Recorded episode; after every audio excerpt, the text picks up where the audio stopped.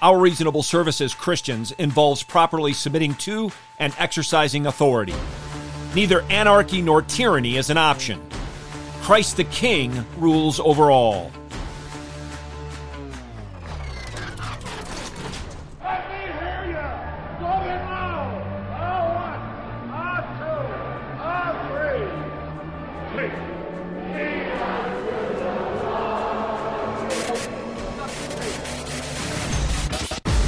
Welcome to In the Bullpen Up and Ready, a ministry of developing contenders. The call has come.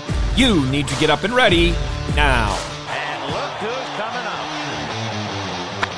High fly ball into right field. She is gone. Dr. Phillip Kayser writes these words I believe Romans 13 is describing what has been historically held as the regulative principle of government that the state has no powers except the powers given specifically by God and is only divinely authorized to command and enforce what God specifically allows them to command and enforce. Christ, as the king and only lawgiver, defines the jurisdictions and powers of the magistrate. When kings transgress the limits of their authority, they stand in sin. Hear now God's word in Romans chapter 13, verses 1 through 7. Every person is to be in subjection to the governing authorities. For there is no authority except from God, and those which exist are established by God. Therefore, whoever resists authority has opposed the ordinance of God, and they who have opposed will receive condemnation upon themselves. For rulers are not a cause of fear for good behavior, but for evil. Do you want to have no fear of authority? Do what is good, and you will have praise from the same. For it is a minister of God to you for good. But if you do what is evil, be afraid, for it does not bear the sword for nothing. For it is a minister of God, an avenger who brings wrath on the one who practices evil.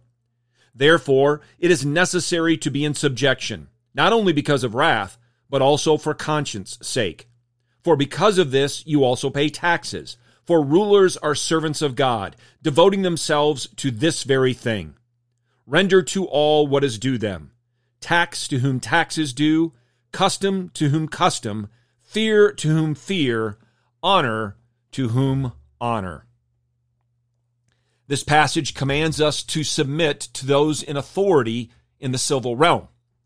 And it's in line with the call for us to submit to proper authority in both the home and the church.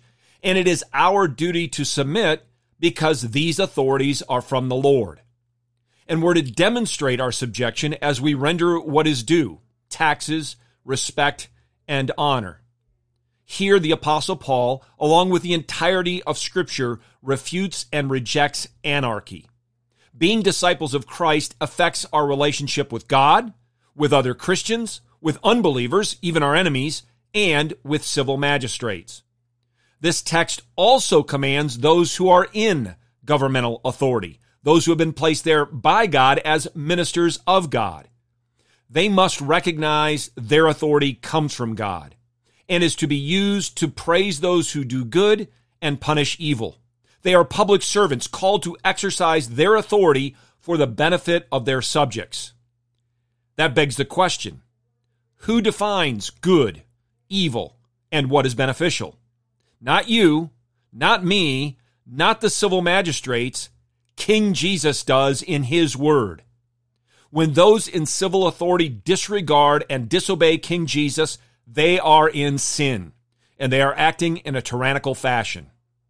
As the reformers noted, if unlawful things be commanded of us, we must answer as Peter teaches us, it is better to obey God than man.